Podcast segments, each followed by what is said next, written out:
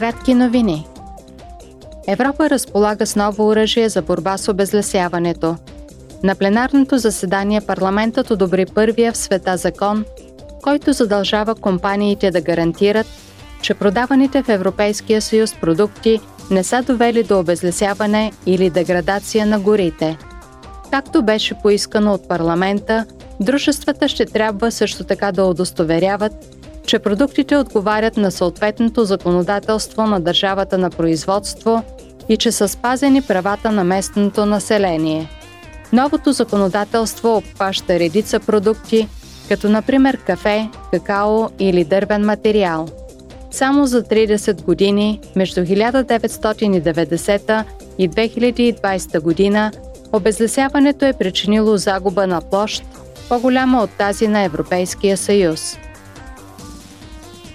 В дебат с Никола Шмидт, комисарят за работните места и социалните права, евродепутатите разгледаха вчера публикувания на скоро доклад на Междуправителствения комитет по изменение на климата, който се призовава за по-нататъчни мерки за обръщане на процеса на глобалното затопляне. Европейският съюз предприе решителни действия за постигане на целта си за нетно намаляване на емисиите с най-малко 55% до 2030 година, което проправя пътя към неутралност по отношение на климата до 2050 година. Съюзът трябва да продължи с изпълнението на този амбициозен пакет, за да покаже, че амбициозни действия в областта на климата са възможни. Никола Шмидт повтори, че действията, които Европейският съюз ще предприеме, ще имат въздействие върху поколенията в продължение на векове. В резолюция, прията в Страсбург, евродепутатите потвърдиха ангажимента си към членството на Молдова в Европейския съюз.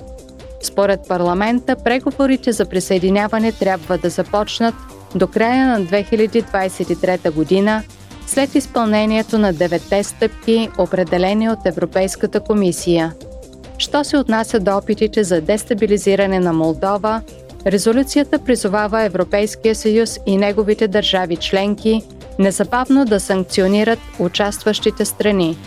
Евродепутатите изразиха подкрепата си за усилията на Кишинев за постигане на енергийна независимост –